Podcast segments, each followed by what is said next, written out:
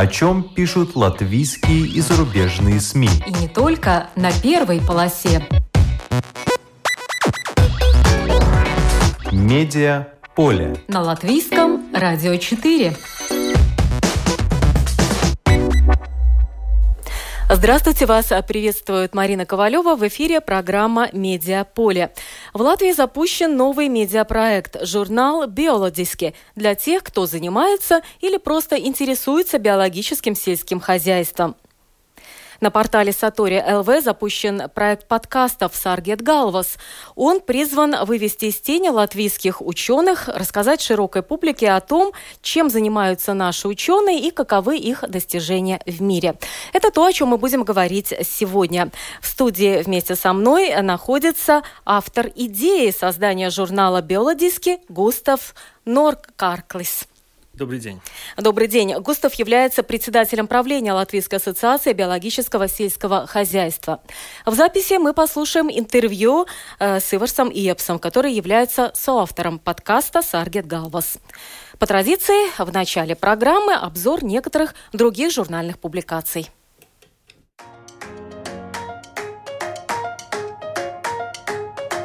Не отказывает никому – Статья по таким названиям опубликована в журнале «ИР».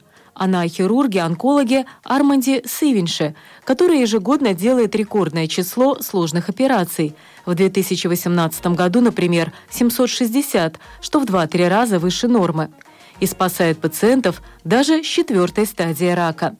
Недавно он удалил у женщины 15-килограммовую опухоль, которая поразила одну почку и врезалась в легкое. Эту операцию Арман Севинш проводил 6 часов. Хирург призывает людей регулярно проверяться и не доверяться шарлатанам, например, некоему итальянскому псевдодоктору, лишенному лицензии, который рекомендует лечить рак, употребляя соду.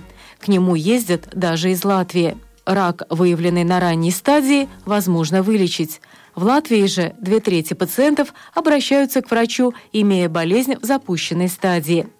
Арман Сывинш признал, что ему абсолютно неинтересно работать в частном секторе, так как, работая в клинике онкологической хирургии, у него есть возможность делать сложные операции. «Не суди работника по возрасту». Статья под таким заголовком опубликована в журнале «Ир Науда». Рабочая сила стареет. В 2018 году в Латвии 23% работающих были в возрасте от 55 до 74 лет. Но предубеждение о старшем поколении все еще в силе доминирует представление, что пожилые не умеют обходиться с новыми технологиями.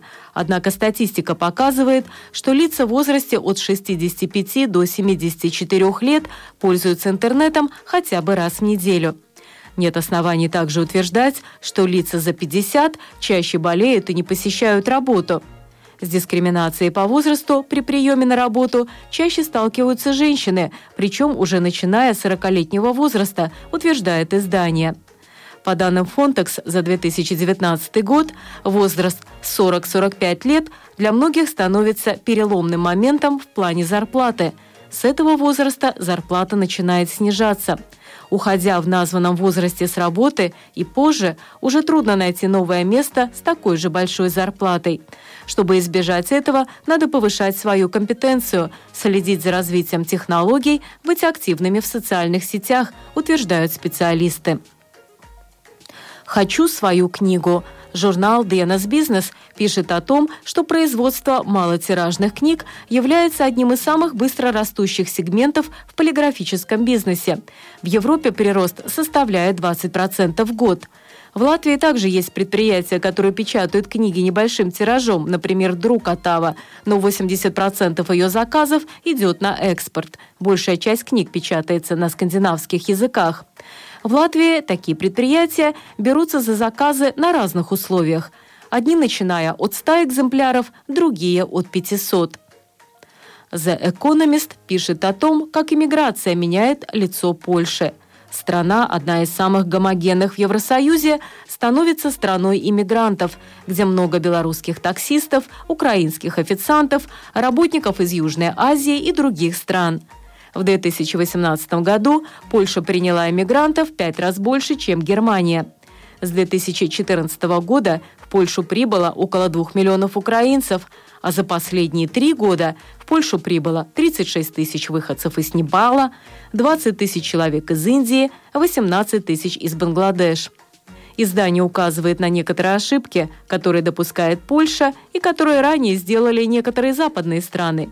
Первое – это вера в то, что приезжие рабочие поработают и уедут. В Польше украинские рабочие могут работать без специальной визы до полугода. Вторая, что относительно небольшое количество мигрантов незаметно для польских избирателей. Дорогие сумки начинают приносить владельцам-коллекционерам существенный доход, пишет Forbes.ru.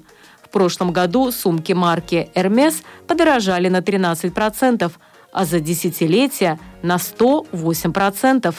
Такой рост цен авторы отчета, подготовленного консалтинговой компанией Knight Frank, объясняют модой на винтажные вещи и глобальным трендом на отказ от перепроизводства. Средняя стоимость сумок Hermes составляет от 2 тысяч до 12 тысяч долларов. Но самая дорогая сумка, проданная в прошлом году на аукционе Кристис в Гонконге, Келли от Hermes, ушла за 241 тысячу долларов.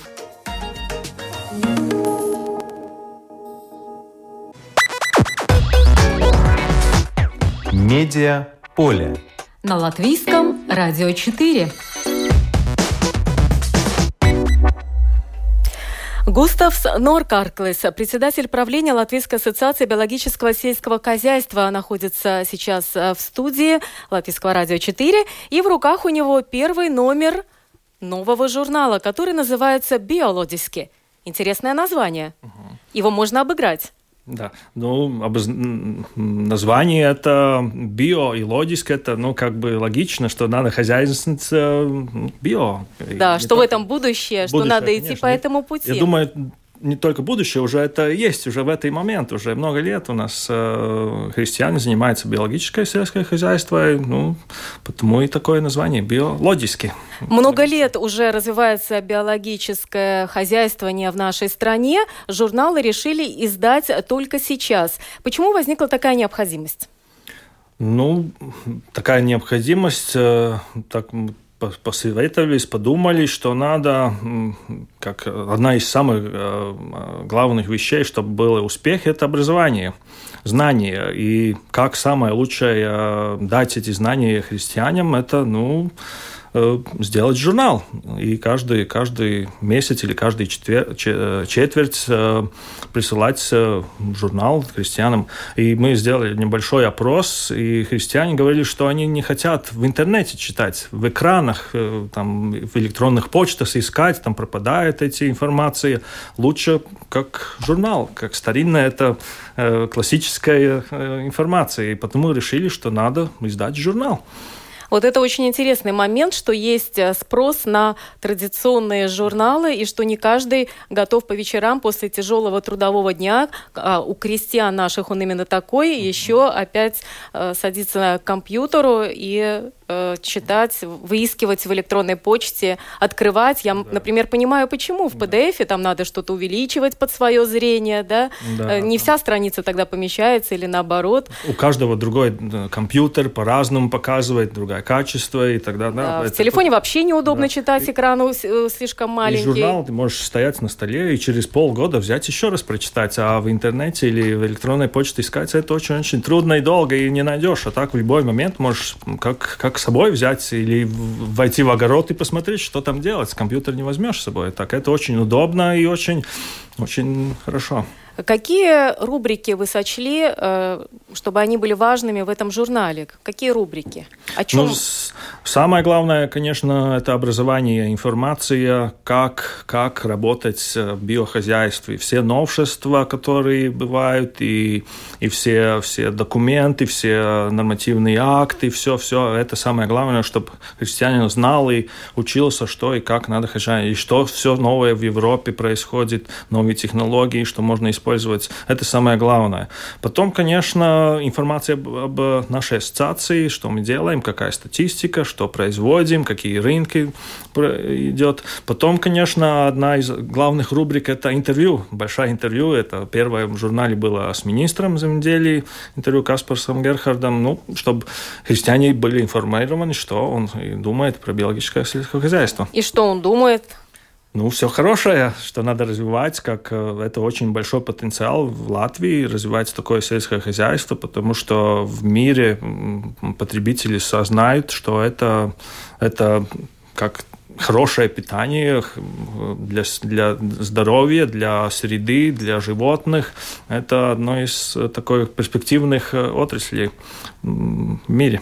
Да, и немаловажно, что сам министр признал, что он, конечно, отдает предпочтение по возможности биологическим продуктам питания, особенно когда маленький ребенок, то надо ходить именно там на Калсомский э, рынок да. или на любой другой, где можно купить именно вот биологическую продукцию. Конечно, это, во-первых, мы тоже делали такой очень проект биологический, э, и опросили это все новые мамы, которые с ребенком, они предпочитают э, такие продукты покупать, и теперь небольшой опрос был сделан в, э, в магазинах. Ну, это очень-очень популярно и очень много покупают уже этот продукт. И цена уже, да, да, уже близко, уже равна и даже дешевле, когда есть акции, это биологические продукты, есть ровно цена. Это любой может купить. Это миф такой, миф такой, что если что, ну, биологические продукты дорогие это не так уже, цена уже ровная, уже каждый может позволить себе купить. У нас был такой, начиная с одного продукта, каждый день начиная, не надо себе полную корзину, там лакомств дорогие покупать, покупай упаковку молока одну сначала начинай, потом яйца еще и потом... Потом поймет. уже втянулся, втянулся потом и денег будет не жалко тратить.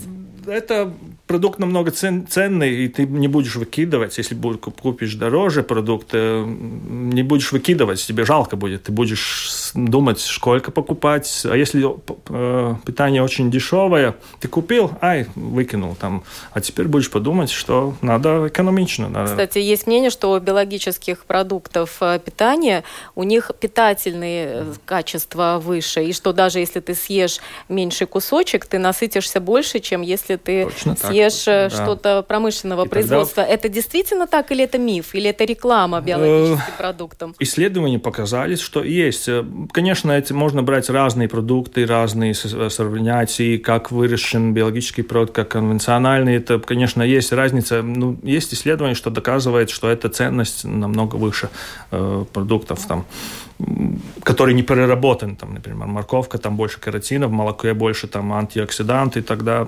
показывает э, э, разности, да. Вы упомянули, что этот журнал создавался прежде всего для того, чтобы э, повысить уровень информированности прежде всего тех, кто занимается биологическим хозяйством. Uh-huh. Вот э, насколько развивается этот э, сегмент сельского хозяйства?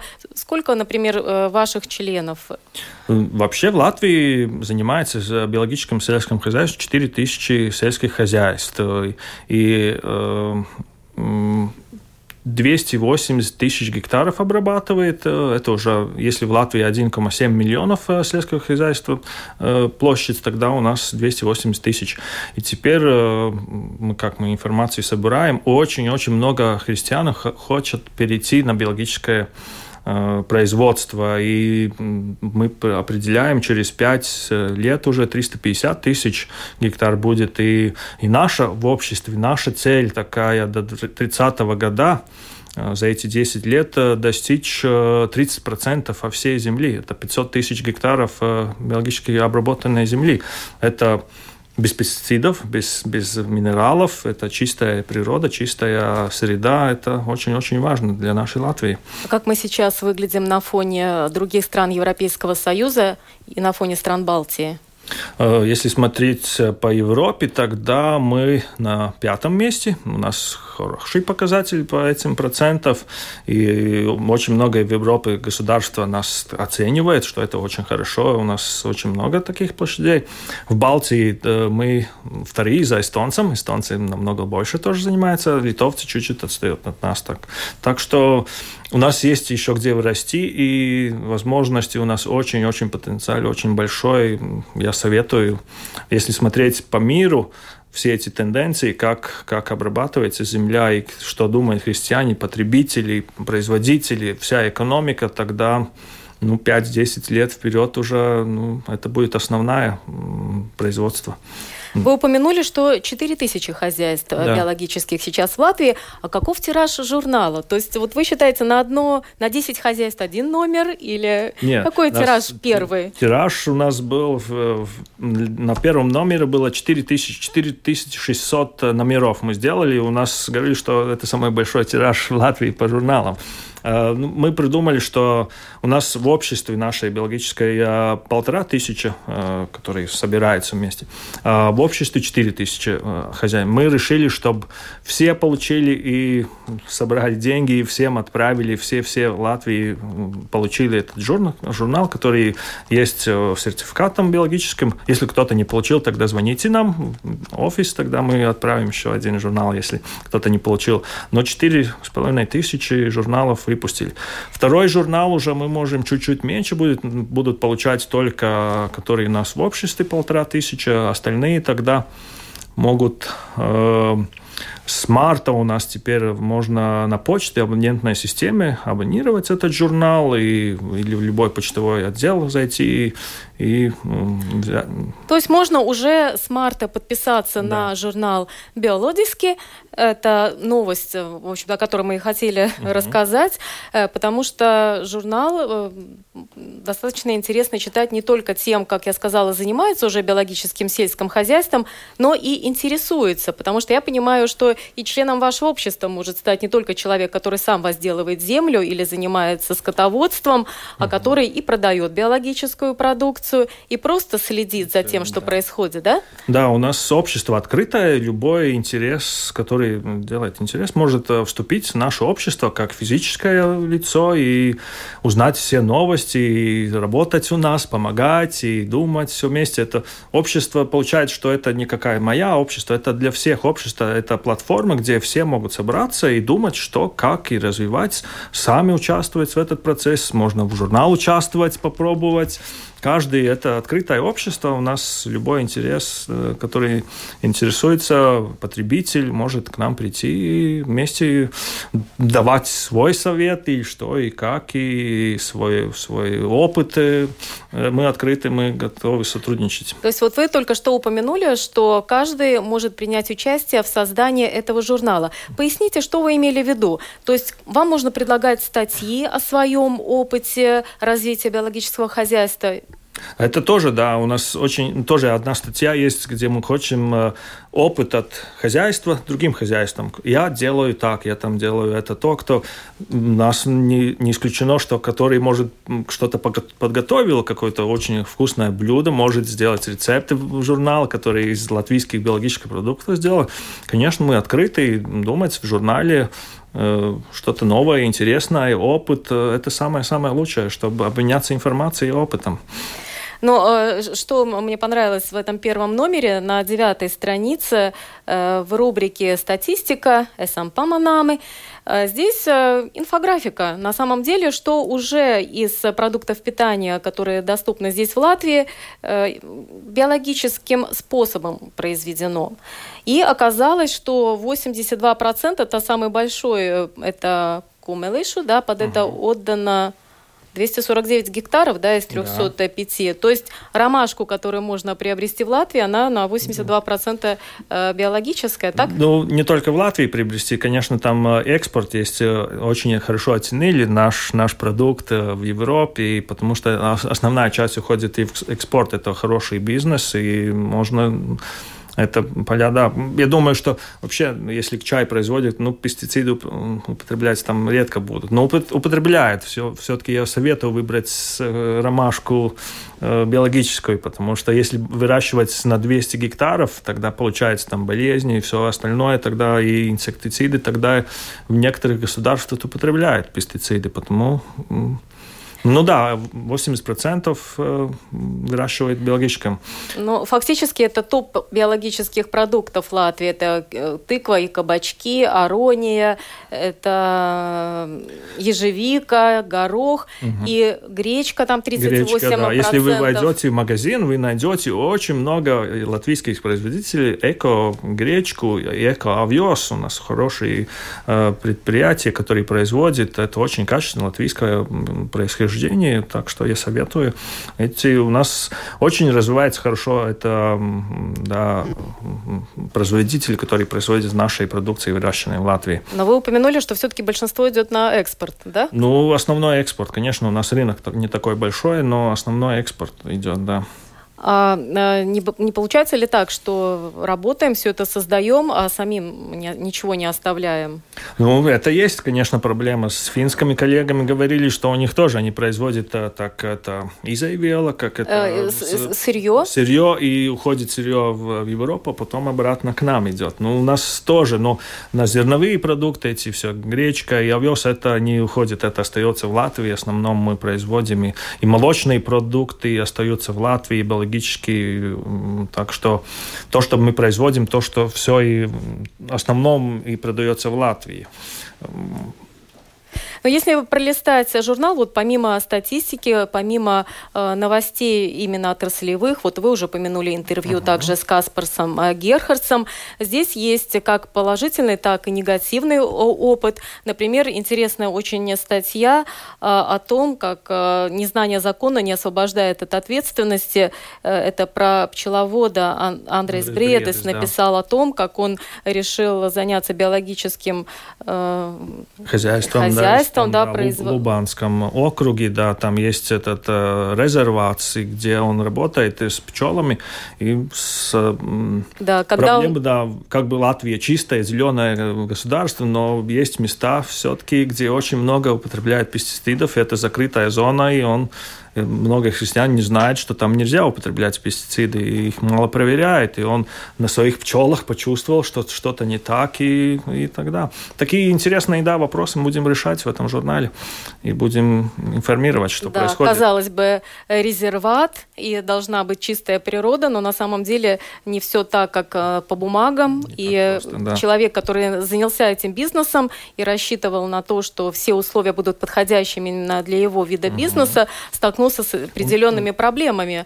У нас еще рубрика тоже будет теперь э, в Европе новая э, регула будет для биологического сельскохозяйства. Тоже мы уже начинаем информировать э, христиан в этом журнале, что и как им надо будет делать с 2021 года.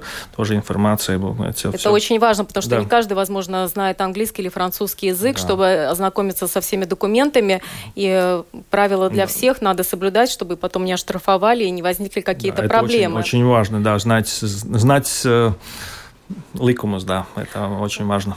Да, отрадно, что нам есть чем уже похвастаться. Одно из таких хозяйств – это Колум... Э, э, Вадытая Датса Мелдера, руководитель хозяйства, где выращивают и коров, и первый биологический урожай кукурузы.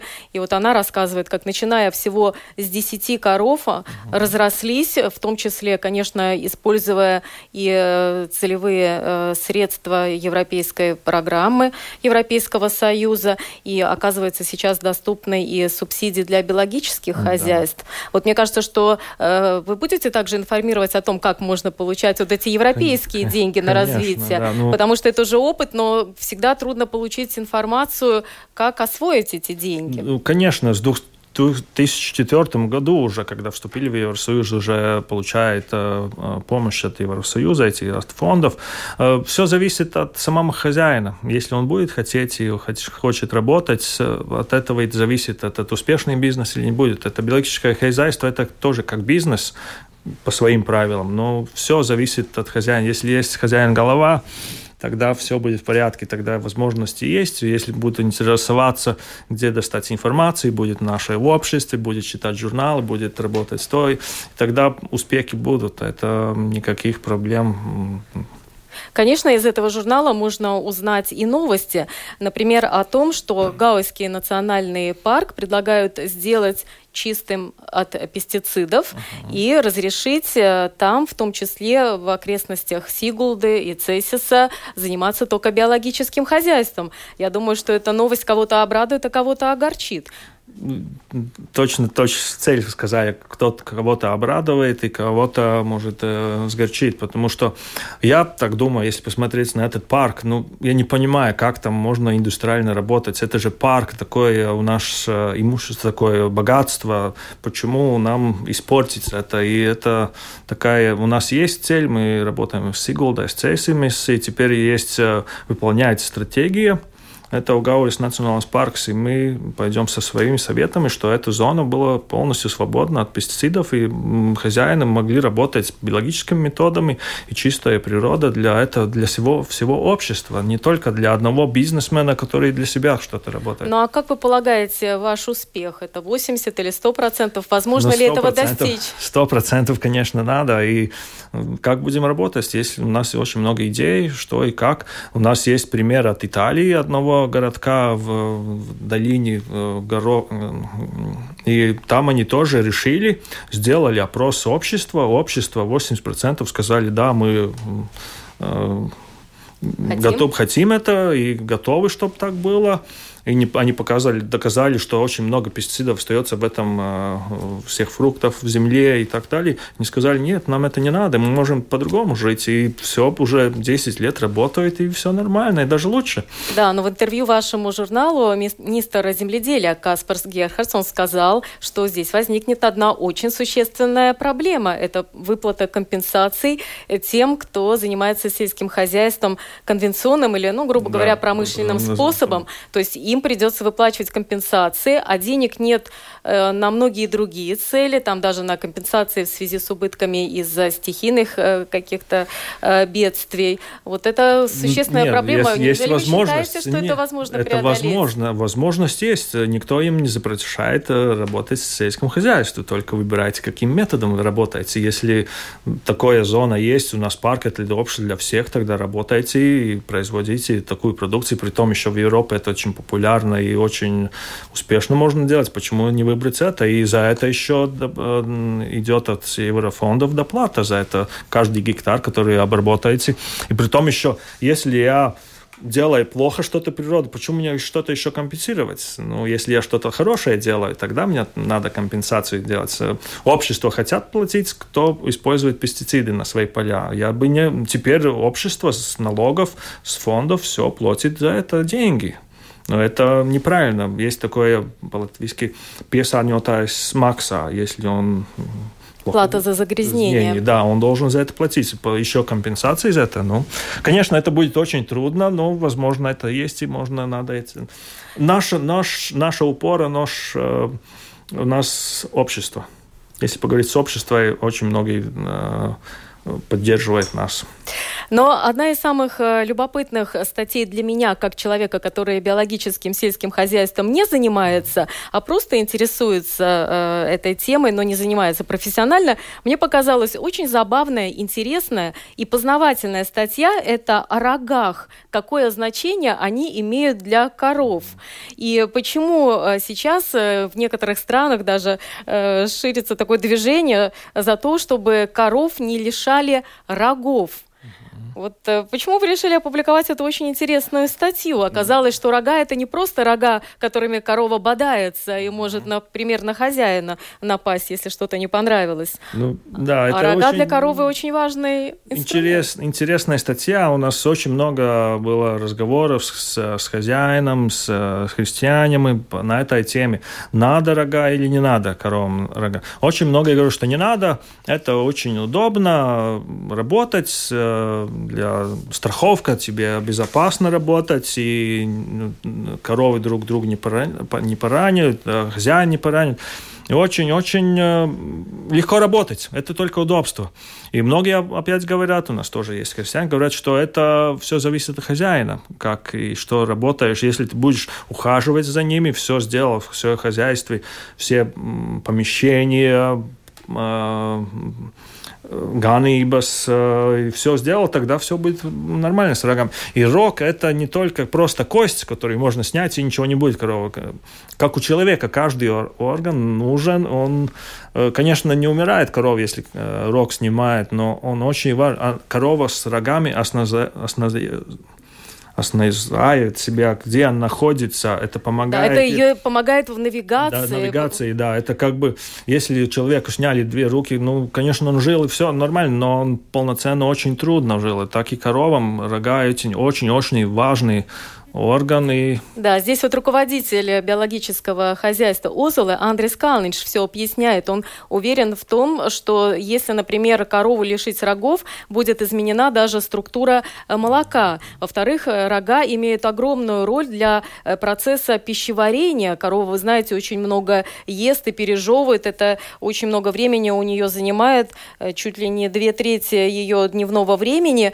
И, между прочим, эти рога позволяют направлять направлять ей вот эту энергию на пережевывание. Фактически она медитирует, и рога имеют э, в этом особое значение. Вот. Ну, помимо уже такого чувства безопасности коровы, потому что чем больше у нее там рога, тем больше у нее лучшее место в иерархии, в этом стаде она занимает лучшую позицию и влияет на ее психологическое состояние, а значит, естественно, и на качество молока и мяса и так далее.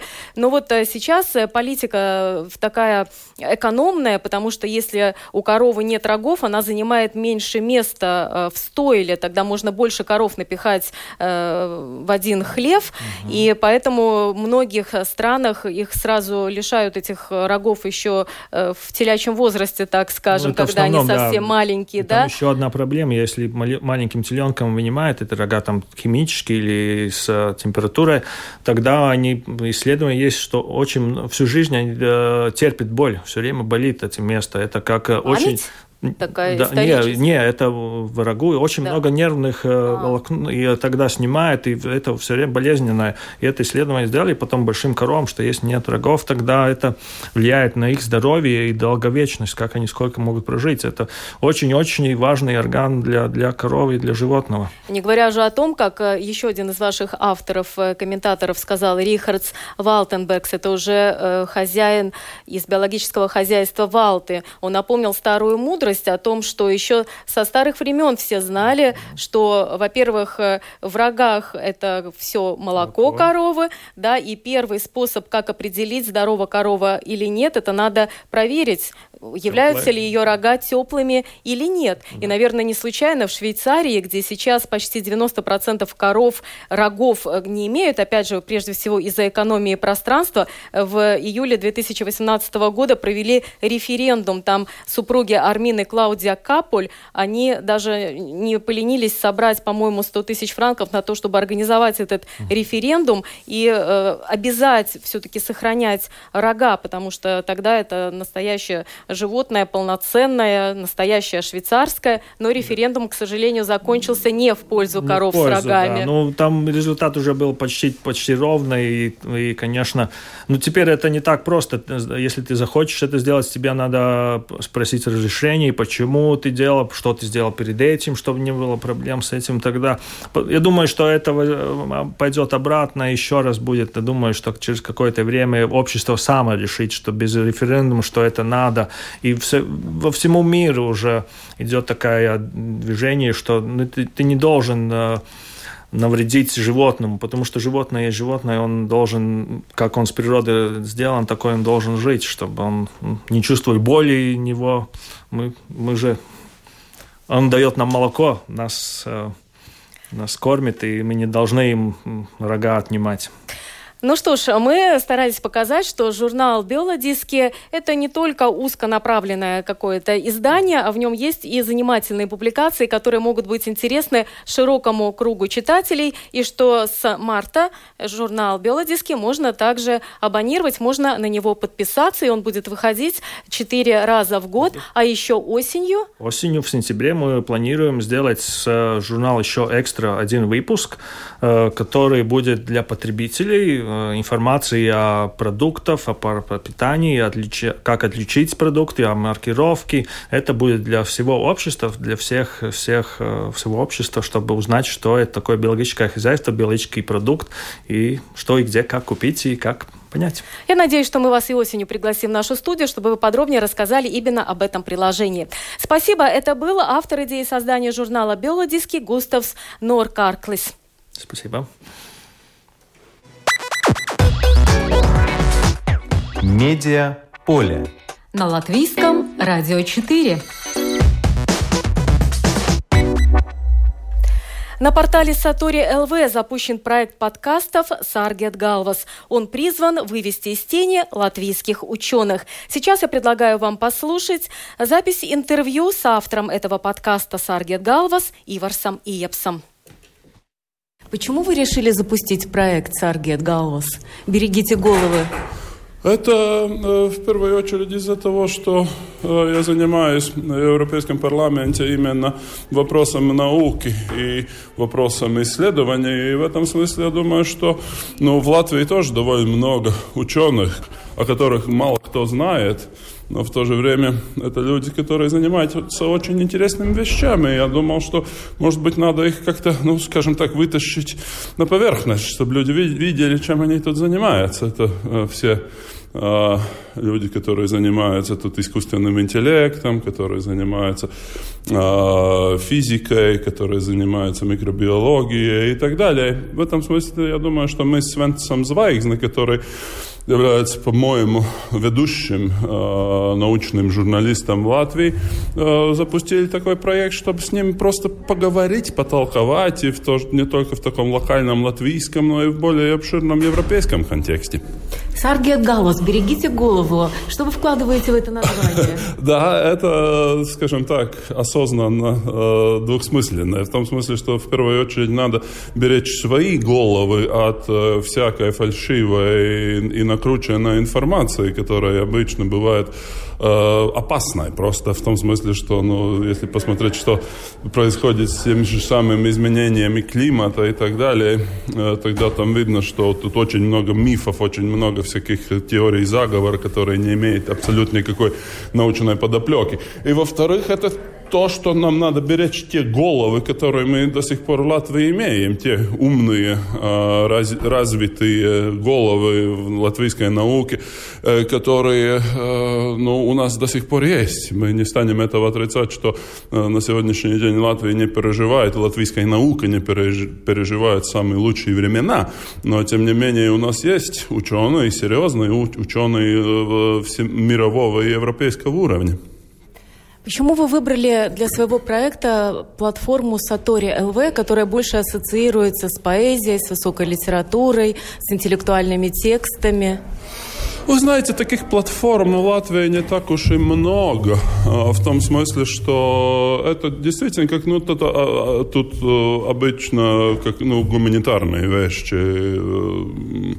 э, появляются на этом портале. Тут фильмы, как вы говорили, стихи, литература и так далее. Но, тем не менее, но, по-моему, это само деление между гуманитарными и точными науками, или, э, как это называется, называется natural sciences, э, э, оно искусственное в том смысле, что те вещи, которые происходят э, в так называемых точных или науках о природе, они же очень прямо влияют на людей, на их мышление, на их э, культуру. В этом смысле я думаю, что ну, это только нормально, что мы это делаем на таком гуманитарном портале, как Сатори, э, даже и учитывая тот факт, что таких платформ, где вообще можно чего-нибудь делать в Латвии нет. Ну и мы могли бы, конечно, запустить свой собственный какой-то портал, но я думаю, что это в первую очередь было бы дороже, тут надо было бы вкладываться, а у Сатори э, уже раньше имелся э, такой подкастовый э, отдел, где они публиковали какие-то свои вещи тут об искусстве и об архитектуре и так далее. И мы просто к этому подключились. В этом смысле Сатори нам просто помогает, это наш партнер. И несколько слов о формате этого подкаста. Формат очень обычный. Мы а, этим, конечно, занимается в основном мой соведущий Ивент Звайгзна, который имеет очень глубокие познания именно а, в а, латвийской научной, научном обществе. Он находит людей, и таких людей довольно много, с которыми было бы интересно говорить. И тогда мы контактируем эти люди, ну и тогда, когда они соглашаются, это не всегда происходит, но в основном они соглашаются, и тогда мы просто с Венсом э, делаем какой-то, ну, скажем так, более э, глубокие подходы, смотрим, чем они занимаются, что тут интересного и так далее. Последние, которые мы записали, которые будет это, ну, мы знаем, что поскольку э, количество людей в мире все время растет, э, тогда это, конечно, ставит нам всем вопрос о, о их пропитании, в том смысле, что еда, э, ну, еда не кончается еще, в том смысле, да, тем не менее, эта еда станов, может становиться в будущем дефицитом, и, э, ну, белки, в основном это вопрос о белках, как их, где их достать, каким образом, ну, тут всякий интересный проект, что касается тут э, э, вертикального земледелия. Это значит, что тут мы будем растения, и, может быть, в будущем растить не только горизонтально на земле, но и не вертикально, э, потому что это сокращает это место, которое ты должен иметь, чтобы пропитать себя и, и своих э, ну, э, близких. Мы контактируем людей, которые этим занимаются. Тут, например, в латвийском университете. Земледелия, или как это называется, Lauksaimniecības университета в Елгаве, они там занимаются очень интересными вещами, как, например, может быть, мы будем Э, даже в ближайшем будущем, ну, начиная, как может быть, какие-то закуски и так далее, употреблять в пищу насекомых и даже червей некоторых, э, которые, ну, конечно, не тех червей, которые мы сейчас можем найти где-то тут в земле, но какие-то особенные э, породы. И, ну, мы говорили и будем говорить о, в этом подкасте с ученым, который этим вот как раз и занимается в Латвии, и, ну, думает о каких-то новых историях источниках питания. Но это, конечно, не только эта отрасль, но тут очень много всяких других интересных вещей. Например, у нас был э, ученый, который занимается э, искусственным интеллектом в этом предприятии, которое называется ТИЛДе, который, ну, может быть, даже самый известный такой э, латвийский латвийские, латвийское мероприятие, которое занимается именно искусственным интеллектом и именно машинным переводом, в смысле переводом с языка на язык. Э, и тут очень много интересных вещей. Так что просто заходите на портал Сатори. Мы на данный момент эти подкасты выпускаем раз в месяц. У нас чаще просто не получается. Но мы будем продолжать. Ну, число посещающих растет. Но, конечно, мы никогда не добьемся такой аудитории, как Э, ну, какие-то, может быть, более, более популярные подкасты, которые занимаются тут вещами, я не знаю, мода или этим всем э, гламуром, но, тем не менее, тут много интересных вещей. Я для себя самого очень много узнаю нового, когда я над этим работаю. Э, вы запустили первый подкаст в декабре, раз в месяц.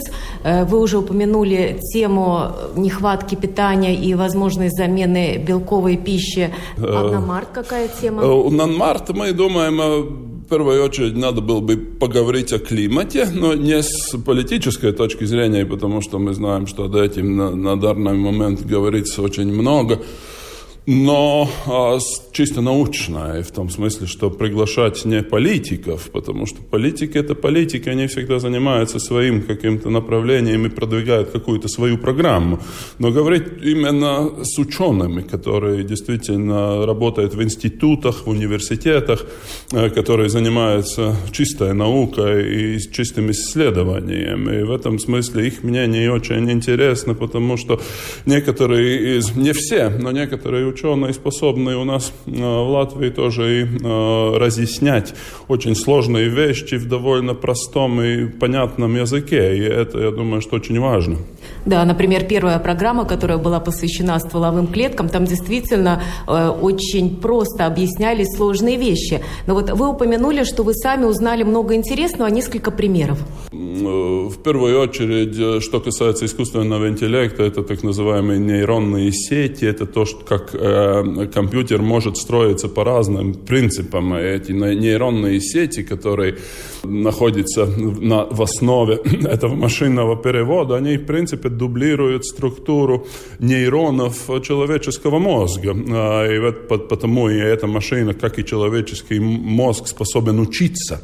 А, а что касается других вещей, ну, тут я думаю, что очень-очень много. Что касается соловых клеток, тут я узнал довольно много интересного в той связи, что насколько, ну, на что мы можем надеяться, на что мы не можем не надеяться в ближайшем будущем. Тут, как мы знаем, всякие фантасты, всякие любители таких э, утопий говорят о том, что мы даже в ближайшем будущем тут все будем лечить этими столовыми клетками. Это только подождите пару лет. Это никоим образом не вопрос пары лет. Это, я думаю, что вопрос, ну, скажем, более отдаленного будущего. Но это тоже, но это все, что касается с генетической структурой, э, и особенно что касается лечения некоторых заболеваний. Это, ну, например, это клетки, которые, когда я э, скажем так, поранил руку, и когда мне эта рука заживает, тогда это тоже те же самые столовые клетки, которые вот, э, помогают этому э, свершиться. Если этого нет, тогда мы знаем, что очень большие проблемы у людей. И те клетки, которые э, мы ну, сохраняем, когда у нас рождаются дети в этом э, морозильнике и так далее, э, это тоже интересная история. Тут вы можете просто послушать и, и, и, а насчет того, стоит ли это делать или не стоит, потому что мы знаем, что это такая мода, что когда рождаются дети, тогда люди берут эту пуповину и сохраняют ее, именно эти клетки, для какого-то будущего, если будет какие-то лечения, которые при помощи этих клеток будут э, лечиться. Ну, просто пойдите послушать, что об этом говорят ученые. Итак, э, подкаст «Саргет Галвас» на портале Сатори ЛВ. Насколько это долгосрочный проект? Это будет на год или вы планируете на долгое время?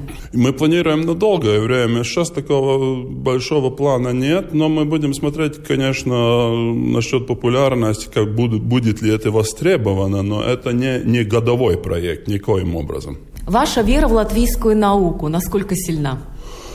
Э, это более обширный вопрос. Я бы сказал, что в Латвии есть очень много талантливых людей, но проблема в том, что в течение последних пары десяти лет э, латвийская политика, э, и это касается и Сейма, и правительства, очень мало вкладывалось в науку. Это было, ну, в основном это происходило развитие нашей науки по этому старому советскому принципу, что мы притворяемся, что мы работаем, и вы притворяетесь, что вы нам платите. И э, это, к сожалению, так. Но сейчас на данный момент мы видим, что ситуация назрела до того, что мы ну, по финансированию науки находимся в последних местах э, Евросоюза.